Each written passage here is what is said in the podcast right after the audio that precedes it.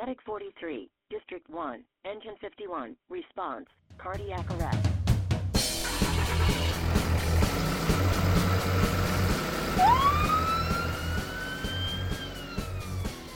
Hello, everybody. Welcome again to another edition of the MCHD Paramedic Podcast. This is Dr. Casey Patrick, and we're lucky to have a couple special guests with us on the podcast today.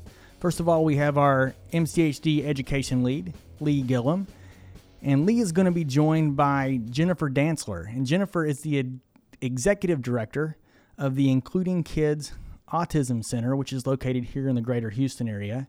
And Jennifer was gracious enough to join us during our mandatory education session recently here at MCHD.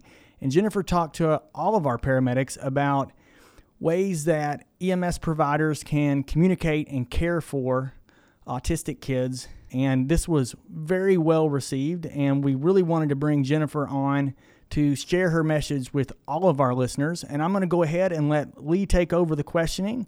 And hopefully, this is really useful for everyone. Take it away, Lee. Well, welcome everybody. Thank you, Dr. Patrick, for that wonderful introduction. Uh, this is Lee Gillum, Education Supervisor with Montgomery County Hospital District. I'm here with Jennifer Dantzler today, as Dr. Patrick introduced her. Jennifer, can you tell us a little bit more about your background in history? Sure. And what drew you into autism? Yes. So I am a licensed behavior analyst in the state of Texas. I'm also a board certified behavior analyst, which is the national accreditation. I also am a special ed certified teacher in the state of Texas. And I started my career in the world of autism back in New Jersey after college, working in home programs for people with autism. Then I went up to Boston and did my master's while working at the New England Center for Children, and then proceeded to go to Baltimore and work at the Kennedy Krieger Institute while receiving my postmaster's certificate in autism. And then ended up here in Houston, Texas, about 20 years ago, where I founded uh, Including Kids Autism Center a local nonprofit serving children and young adults on the autism spectrum. I originally got into this field. It started in high school when I went and did mission work one summer in Puerto Rico and was asked to sit with a little boy with special needs. And it was right then and there that God kind of said to me, This is going to be your calling. And then after that, I just uh, started working in New Jersey for home programs and just fell in love uh, with the field of applied behavior analysis and with people with autism. Wow, that's pretty amazing. I know every career has individuals that get called to that profession, but that's pretty amazing that you started out from a mission trip when you were younger in your youth. That's pretty awesome. So, tell us what specifically is autism and what does it mean to be on the spectrum? So, autism is a neurological developmental disorder. It affects core functioning in social skills, communication, and adaptive behavior skills and self help skills. So, what it means to be on the spectrum is uh, all of those skills can be affected to greater or lesser degrees. So, someone on the spectrum who might have deficit in social skills um, might just have challenges with uh, navigating social situations, while other people on the spectrum might be completely nonverbal or not be able to um, understand safety in the community. So, the spectrum means that there's a huge range of ability but yet under the same umbrella of autism. So, what individuals do you see are the most challenging in your profession? So usually the what makes it the most challenging are the people who cannot communicate their wants and needs effectively. So someone might be very verbal, but it doesn't mean they can communicate well. So they might be able to speak in fluent sentences or use even very sophisticated vocabulary, but might be lost or hurt and can't necessarily communicate that. So the challenges arise for first responders because they can't people on the spectrum can't always explain their needs and or explain maybe their medical history or what's hurting. And so figuring out how to get those things understood can be the challenge. So that kind of takes us into that next question. How do we in healthcare and public safety and the other various aspects of society, how do we learn, how do we better communicate with those people who have autism and how do we know where they are on the spectrum and does that even matter when we try to communicate with them? So the biggest piece of advice I can give is to keep it simple in the communication. Usually, if a first responder is interacting with someone on the spectrum, it probably means there's some anxiety around the situation. And so we tend to in human in society use complicated language. So less is more, right? Um, keep it simple, silly, or uh, and so we need to simplify our language, slow it down to where it can be processed because many times people on the spectrum need a little bit more processing time. And so we need to give an instruction, ask a question, and then wait for them to process the answer. Getting louder, speaking faster, um, repeating it over and over is not going to help someone on the spectrum process what you're saying and then be able to give an answer. So it is hard to, in the moment, figure out where they are on the spectrum. But by keeping things simpler, trying to reduce the sensory input, meaning if we can turn off lights and sirens, if we can have fewer people interacting with the person, volume does not get compliance. So maybe in other situations where first responders have to get tougher or more strict, that's not going to help the person with autism comply. So, usually trying to um, keep communication simpler, not using figurative language. Many people on the spectrum are very literal. So, if you're using figurative language like put out your arms like Superman, um, they might not necessarily understand what that means. So, doing things through imitation can do it like me, do this, um, and then again, pausing and waiting, trying to reduce the volume and the input of the situation is going to be probably the most effective strategy. I see. You know, one of the biggest things that us as first responders where we get tunneled in on is we get called to the scene of a motor vehicle accident or we get called to the scene of somebody having chest pain or respiratory problems and we literally barrel in. I mean, the scene of a motor vehicle accident, you've got sirens, you've got police, you've got uh, wreckers, you've got fire department, you've got an ambulance showing up, and that can be overwhelming, I'm sure, uh, especially for the individual who has autism. I can imagine how it is for the general public with all the lights and sirens, and they've just been in a wreck, and how that makes them feel, let alone somebody who has autism with all those stimulus factors coming in and bombarding them.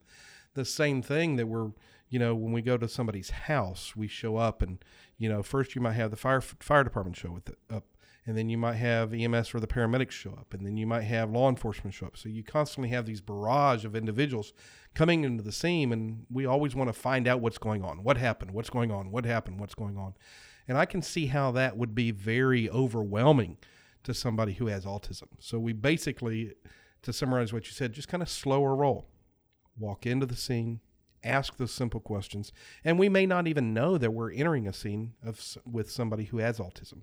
Are there some nonverbal communications cues we can kind of pick up on sometimes that might lead us down that path that hey we're dealing with somebody who might have some challenges communicating and processing what we're asking and saying? There can be. Um, not always but sometimes there you might see certain repetitive behaviors in the person. Uh, so that's what we call um, like stimming or self-stimulatory behavior sometimes also known as automatic reinforcement and what happens is the person with autism has figured out some coping mechanisms for themselves. We actually all stim in some form or fashion. We tap our knee incessantly. We um, stroke our hair if we're tired. Uh, we bite our fingernails. We've just figured out what the social norms for those are. Okay, so someone on the spectrum, usually those behaviors are just a little bit more exaggerated. So if you were to walk into a scene and see someone pacing in a very specific routine pattern, if you were to see them engaging in some kind of um, hand fidgeting or body rocking. I hate to use that one because that's somewhat cliche, mm-hmm. but some people on the spectrum do rock. It's very calming for them. If you see them um, what we call scripting, which is repetitively um, saying the same thing over and over. It's a calming mechanism. If you see some of those behaviors, or if you ask a question and they give the wrong answer, so WH questions can be really hard. You might ask them, Where's your mom? And they might say their mom's name. Okay. Someone else who's not on the spectrum won't have a challenge answering the question the wrong way. They might not answer you, but they won't probably give a different WH answer, right? They will right. just not answer or um, whatever they were thinking about in their brain. And so usually it's those kinds of things. Echolalia, if you say, if you ask them a question and they repeat your question, right? That's a sign that can be a sign of autism. The biggest challenge with autism is that it is such a spectrum. So there's an expression if you've met one child with autism, you've met one child with autism, mm. right? Which means you might go upon a scene tomorrow and engage with one person on the spectrum who's high functioning, what they used to call Asperger's, and you can almost have a three part conversation with them about what's going on. And then the next day, you're going to go upon an accident where the child's nonverbal, can engage in self injurious behavior. They're both people on the spectrum. However, the same principles still apply when trying to identify it. Um, again, there might be things like um, uh, fidget toys or very personal items that a lot of children or even young adults might have some attachment to, but this is an extreme. Like they can't do anything without it. The other thing for people um, who are either nonverbal or what we call emerging verbal is we use a lot of technology in this day and age. And so if you see someone carrying their iPad or iPhone, okay, mm-hmm. it's not that they're trying to look down at their their iPad to try to block you out. It might be that you asked a question and they're about to use their iPad to answer your question. Now, there are a lot of teenagers and children in the world that are carrying yes, around electronics. Yes, they are. Yes, they are. But they you, never leave home without them. That's right. But if you ask a question and they immediately try to go get that device, it could be because they're trying to answer your question. So I want to back up a little bit, and you used the term "as Asperger's" or uh, earlier. And I know in today's society, everybody gets labeled with something. It seems like you know you can walk into a room and everybody you walk out and everybody's going to say, "Oh, that person has such and such and such and such." What is that Asperger's? And it, is it a big deal or not? I mean, are these individuals that come to work every single day, or are these individuals that do have true autistic concerns. So uh, a few years ago, the DSM when the DSM five came out, they took out the term Asperger's. So now everyone from what they used to call low functioning or classic autism, all the way up to Asperger's, are considered on the autism spectrum.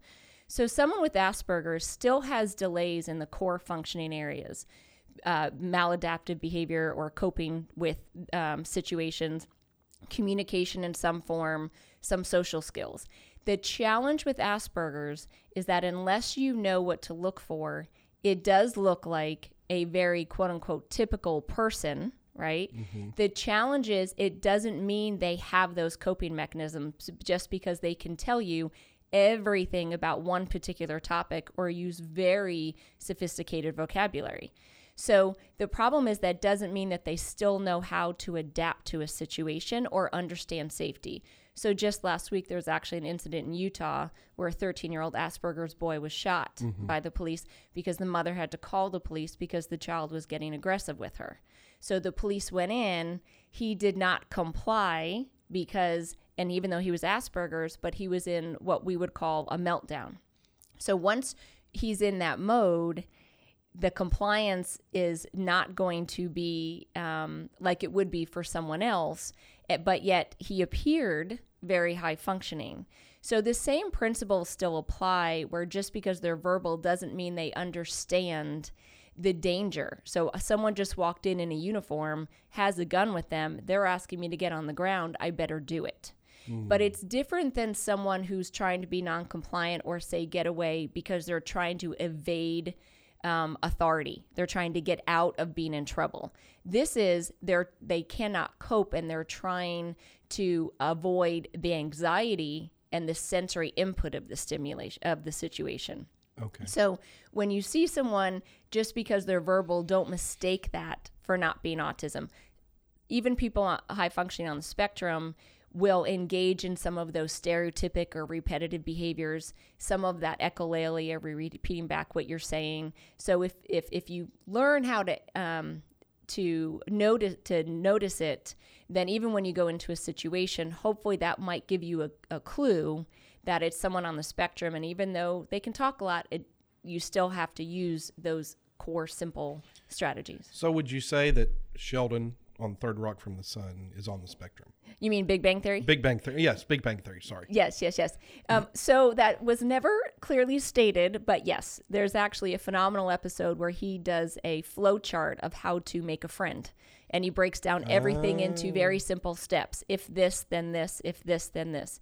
It's a beautiful lesson on how someone with Asperger's thinks systematically, and you can break everything down um, into steps where you and I would do that naturally and we probably couldn't even have broken them down into steps without really consciously thinking about it but that's his natural way of thinking And there's nothing wrong with being different and thinking like that. It, we all have our own modes of thinking and own modes of processing information, and that's what makes us unique as human beings.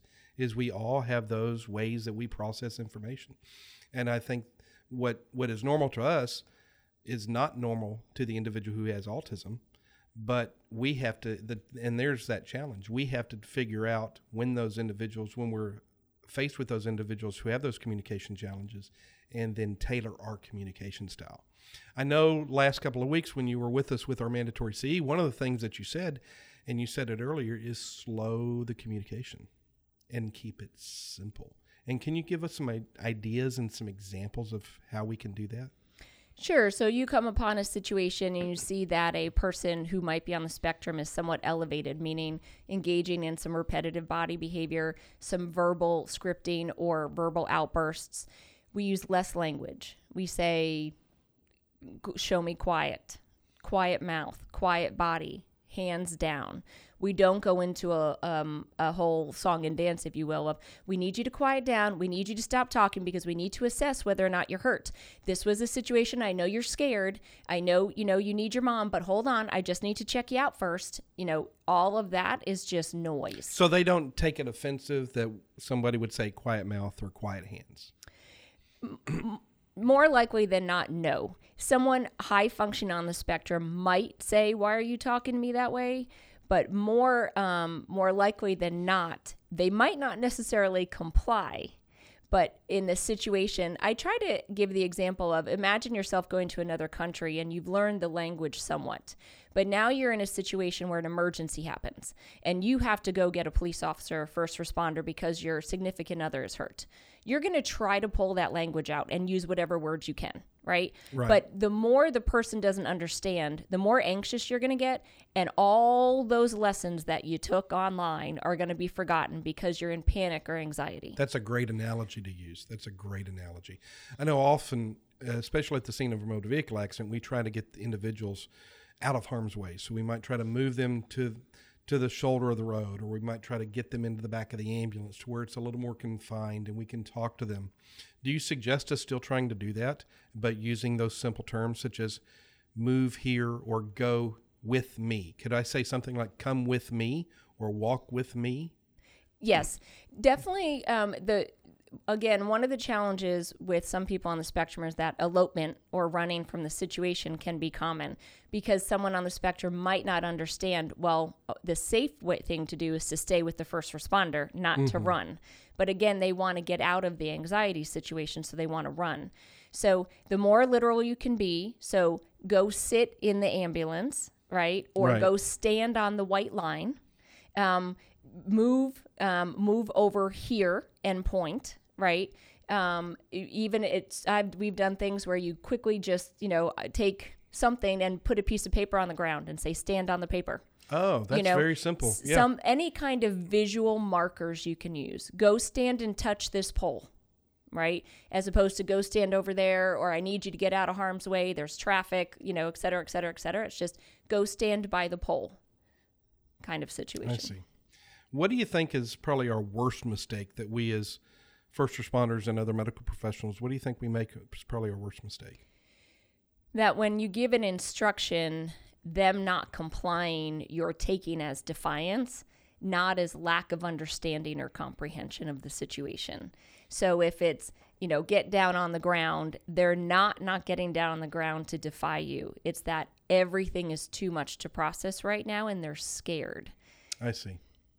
So it, it, it's difficult because I know obviously safety 1st but the more is not better. So again, the louder you get, the more elevated you get, is not going to make them comply. So I think assuming that because someone can speak, that they can understand, and then uh, more is not better. So we could ask somebody, sit here on the stretcher. And could we put our hand on the stretcher and say, I need you to sit here? Or should, would we say, sit here? So if it's not a question that you can't honor the answer to, I wouldn't put it in the form of a question. Okay. I know that sounds rude. Oh, that no, that's a that's a great that's a very good point. but if they have to sit on the stretcher, say sit on the stretcher. you can say please. Okay. right? Right. Um, but you need to be specific. And what you need to try to also do as much as possible is not invade their personal space. Okay. So if it's pointing to the stretcher, but I wouldn't put your hand on their shoulder to have them sit on the stretcher. This is not because of the um, myth out there that people who have autism are not affectionate. They are affectionate. They do like the physical contact, but not from someone unknown or unpredictable.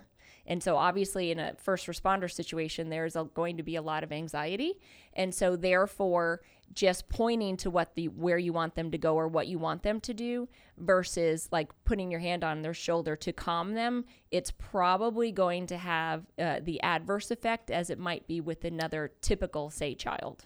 So what do we do if we have that autistic individual who's fatuated by something on our uniform, like our ID or our name badge or our nameplate or a stethoscope or something like that, and they're wanting to constantly invade our space?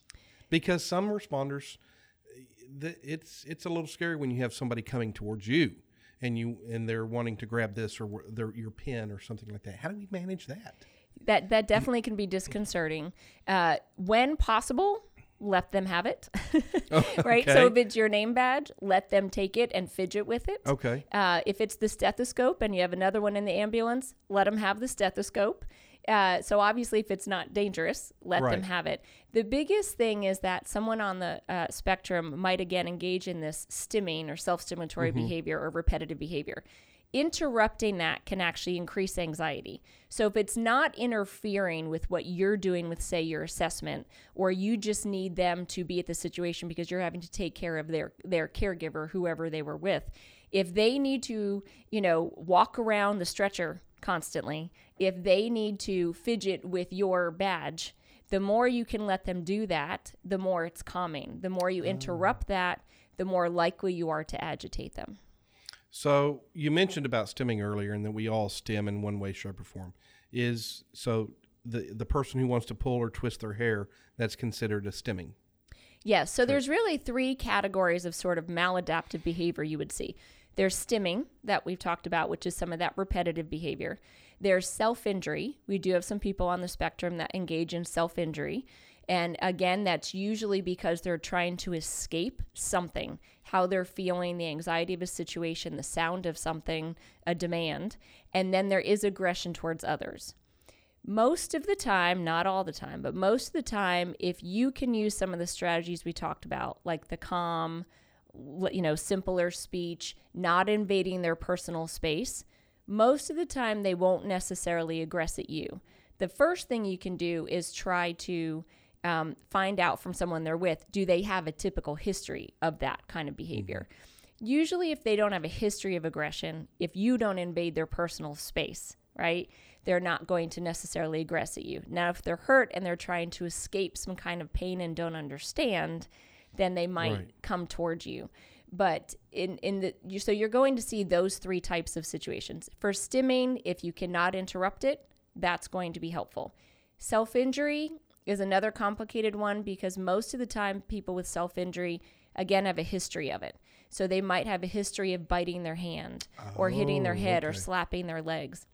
But they usually don't do it every time to the point where it's going to truly hurt themselves. So somebody who just kind of punches their, just smacks the top of their forehead all the time, and but they're doing that constantly. That would be that maladaptive behavior. Exactly. So now that's obviously something over time that might be causing Mm-hmm. injury. But if we were just talking about right now in a you know first responder emergency situation, you're not going to cure that in that situation, right, right.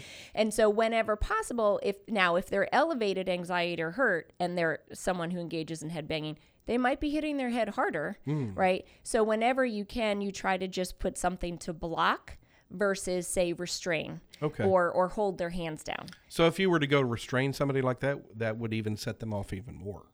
Yes, again, that's not going to be uncommon to any of us where Mm-hmm. being restrained by someone unfamiliar is going to be very unsettling. And so that restraint can definitely often um, result in increased inappropriate behavior. It's kind of like the saying goes, uh, calm begets calm, anger begets anger.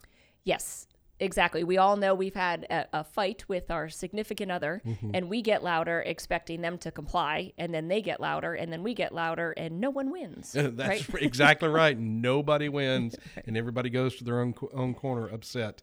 I I know one of the things that I've learned in my career uh, is especially slowing that communication style. But we oftentimes will finish each other's sentences. And because we're scripting that narrative or that answer in our head while somebody else is answering. And I have found it very challenging to just pause, say what I want to that person, let them process for two to five seconds, however long it takes, and let them speak. Uh, and that, for me, in dealing with people who have autism, is probably the most challenging thing that I've found in my career, allowing them to process and communicate back. Absolutely. The thing I would have people do is practice it. Practice it with a fellow first responder or someone in their home and practice having a conversation where you ask a question and wait two to five seconds. It seems like a lifetime. It does. Uh, but as Temple Grandin, who is a person on the spectrum, has her PhD in animal science, has said, her brain is like a file cabinet, and each everything she's been taught is in a file in the file cabinet. So when you ask a question, she has to go find that file to get out the answer. That takes time. And so then if you change the question up, she's now got to go back to the file cabinet and find a different file, and she never found the first file. right. And so it sounds really silly, but the more you practice it, um, then the more likely you are to engage in that in one of those situations. So, you know, you mentioned stimming earlier, and I kind of want to circle back to that.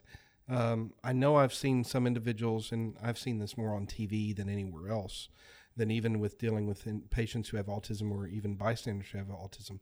They'll flap their hands almost like bird like. Is there a concern for that? Should we be worried about that? Or we just let them finish that cycle up and try to maneuver them where we need to maneuver them?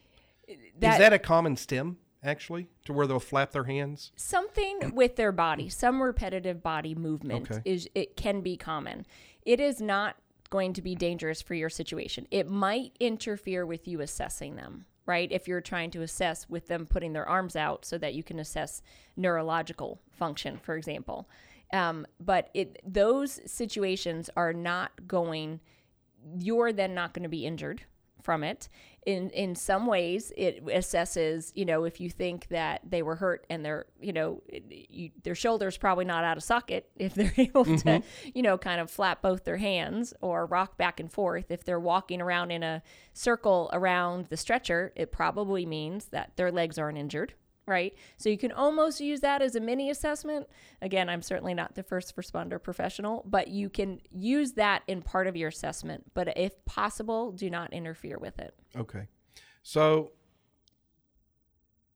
as we move on into that assessment, you know, one of the things that we always have to do is take a blood pressure, be it a manual blood pressure or automatic blood pressure.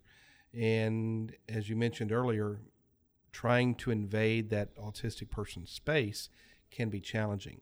Do you have any strategies we could use to say, I'm going to take your blood pressure? They have no idea what a blood pressure is. Could you say, I'm going to take this and wrap it around your arm and it might squeeze your arm a little bit? Um, what are some simple ways to, for us to get us what we perceive as a simple measurement, but to where the person who is is severely autistic, they may not want to open up their body space to allow us to do those things. Right.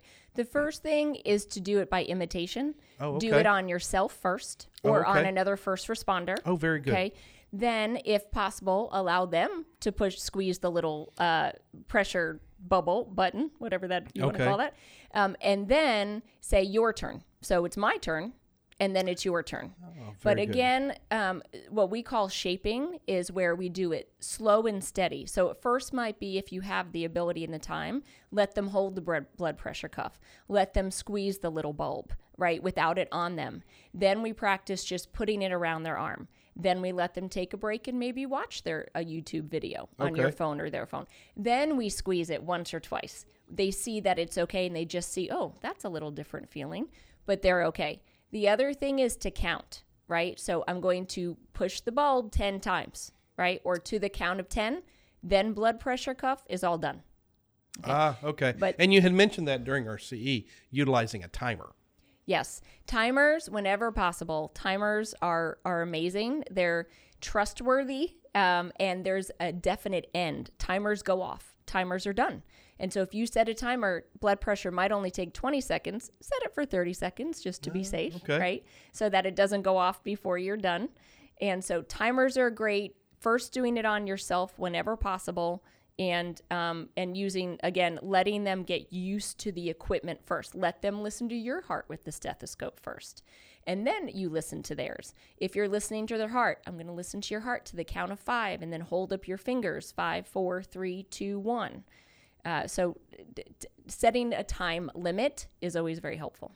Should we be worried uh, with medications autistic patients might be taking? So, um, it is common for people on the spectrum to take medicines. The uh, most common medicines you see are either for focus or inhibition control. So, we see some Ritalin, some Risperdal, some Focalin. Um, we also do are seeing a very high comorbidity rate right now with seizures. And so, um, unfortunately, a lot of our adolescents are even uh, developing seizures where they didn't have them before. So, probably your your trickiest involvement is going to be whether or not there's seizure medication or seizures involved. Um, and so, we do have many kids who have seizure protocols. Uh, so, as far as the other medications, we do do see medications for behavior regulation. Oh, okay. That helps calm them down or or keep them out of a panic state or focus them on on tasks that they need to be able to perform on a Cor- daily basis. Correct. We also see many kids on the spectrum who are on supplements and other kinds of sort of alternative homeopathic mm-hmm. situations, which I, you know, I don't know how much the first responders would need to know all that. We are working really hard um, at including kids and wherever we can to try to help make sure all kids on the spectrum have some form of ID or GPS on them. Um, so my advice to that is also where we have to get clever with that for some of our children and young adults. So it's not just the ID bracelet or ID necklace. Um, there's a whole line of clothes right now that has GPS and ID within Oh, the wow. clothes. We we might put it on shoelaces or shoes because they might not tolerate the bracelet or the necklace. Um, and then also within their commu- their device, right, their phone or their iPad, even if they aren't using it for communication, hopefully somewhere on that device is their emergency information. And so we try to educate whenever we can the parents to say you have to have some form of ID on them so that if they can't explain, there's a lot of our children also who are emerging verbal. I might be able to understand their phone number or their name if I ask them and I know them, but yet you as an unfamiliar person can't. Right. So therefore, it doesn't matter if they can say their phone number, but it's seven seven six seven five five. That doesn't help. So we try to help educate to where they have some kind of written ID on them. I know one time I actually dealt with an autistic individual who had walked away from home from downtown Magnolia, had walked 12 miles down the railroad tracks and showed up in somebody's yard. It was the early evening, right around dusk, and nobody knew anything. And he was actually an adult. He was in his mid to late 20s, and it, he was not real verbal. And it took us a long time to communicate with him uh, even using some of the strategies that you said. And it wasn't until uh, his family had actually called the police department and discovered that he was missing. And that's when we were able to tie everybody together. And he had no form of ID, there was no markings on his clothes, he had nothing in his pockets. And the young man was tired. He was thirsty, he was tired, and I he was scared because he didn't know where he was, but he had eloped. And I know you mentioned earlier elopement. So can you talk a little bit more about that? Do do individuals who are autistic tend to elope more when they're happy, or they tend to elope more when they're scared and anxious? Both can happen. Um, more often than not, people on the spectrum who elope elope because they're trying to access something. A lot of our people on the spectrum are very routine based. Um, almost to the point of ritual. And so it might be a situation where, if typically on Mondays, mom takes them to McDonald's, but mom is sick and can't take him to McDonald's on Monday, he might be trying to go to McDonald's himself. Oh, very good. Um, and so, unfortunately, um, a lot of our people on the spectrum are very much love water. And so they tend to want to go to the water, which is not always great because not everyone on the spectrum knows how to swim because they can't go just take that average swim lesson at their local swim lesson place. Right. And so uh, water is very common. Their routines, whatever their routine normally was, uh, and and or if they decide they want that Reese's peanut butter cup, they're going to walk to the local store to get that Reese's peanut butter. Cup. And they'll butter try cup. to mimic that routine for the day. Exactly. Or even just, again, if it's a preferred item. It's not never, but it's not as much the case, oh, that um, mom and dad were fighting. Now, they might be trying to get away from that because of the volume and the sensory input, not because they're unhappy that mom and dad are fighting, right? They don't necessarily go five steps down the line to, oh, that might lead to divorce and then where will I live? It's not that. It's that this situation is high stimulation right now. I'm going to avoid it. Um, but a lot of the time, it's really more just because they want access to something calming or something preferred. I see. I see. Um, I'm going to circle kind of back and, and explain to folks when we had an opportunity to meet you and interact with you. Uh, was one of our crews was interacting with an autistic patient on scene, and it's been about I think about 30 to 45 minutes trying to communicate with the individual and find out where they were from, and uh, y- you got involved and within less than five minutes, correct me, you were able to, to pull some key information from that individual. Can you kind of relay what kind of questions that you asked and some strategies that you used kind of in wrap up? Yes. So basically, it became very clear that this uh, child had created a story. Now, this was an individual who was um, escaping home, right? He wanted to avoid home because he did have some restrictions put on Was him. Was this a typical I'm going to run away from home and join the circus? Yes, lit- Oh, literally, okay. it was. Um, but what happened was he he was he did an excellent job of fabricating his story, and then eventually, what I what I could figure out pretty quickly was that if he wanted to watch some of his favorite things were watching uh, like Disney Channel and watching um, some of his favorite shows, and that was very calming for him. So I actually s- scribbled some circles on a piece of paper and said, for every true answer you give me, I'll give you a check mark. And at the end of five check marks, you'll get to watch your show. But then, as soon as he, because when we would ever get to a question that he didn't want to give the answer to, he would say, I don't remember. So I asked him a couple basic questions. Um, are we in an ambulance? Yes, he got a check mark. Um, it- and then I asked him a couple more that I knew he'd answer yes to. Then I asked him a difficult question. He said, I don't remember. And then I said, Ugh, now I can't give you your check mark. We need to be able to earn the TV show. So again, simple reward system. Very, simple, reward system. Yes. Yeah. So that's basically called a token economy, Mm-hmm. which again, we could do 12 podcasts on token economies alone. Uh, but basically, it's about rewarding the behavior that you want to see happen and not punishing the behavior you don't want to see happen. We all, you know, um, get, you know, more bees with honey, kind of like we Mm-hmm. all do better with reinforcement than we do with punishment. And so, um, trying to get him get fi- figure out what that incentive was early on, and then having him get rewarded to for that incentive. Good. Is there anything you'd like to kind of add as we wrap this up today? We do appreciate your time and you coming out and joining us on this today. Um, and I hope our listeners are able to glean something from this. What kind of resources are out there for our first responders, whether they're law enforcement, fire, EMS, or even nurses and physicians in the hospital setting? What kind of resources are out there to help us do a better job? So, um, our website is includingkids.org, or you can follow us on social media. We will do first responder trainings for anyone who will listen. Um, Autism Speaks has some great resources out there, some toolkits, right, for both parents and first responders. There are more and more agencies now that are working on trying to to get these trainings so that you can be safe, but also engage in a situation and not have it be unnecessarily elevated. Um, so, the biggest thing really is understanding what autism is and what autism is not. Um, I again, I think when we hear these horror situations, um, I think it's because we don't understand autism. Ignorance Right. is not bliss in this situation. Well, and again, as I pointed out, we tend to rush into that scene and we want answers to our fast bulleted questions so we can kind of derive a solution to the problem very quickly. And that's how our brains are already programmed.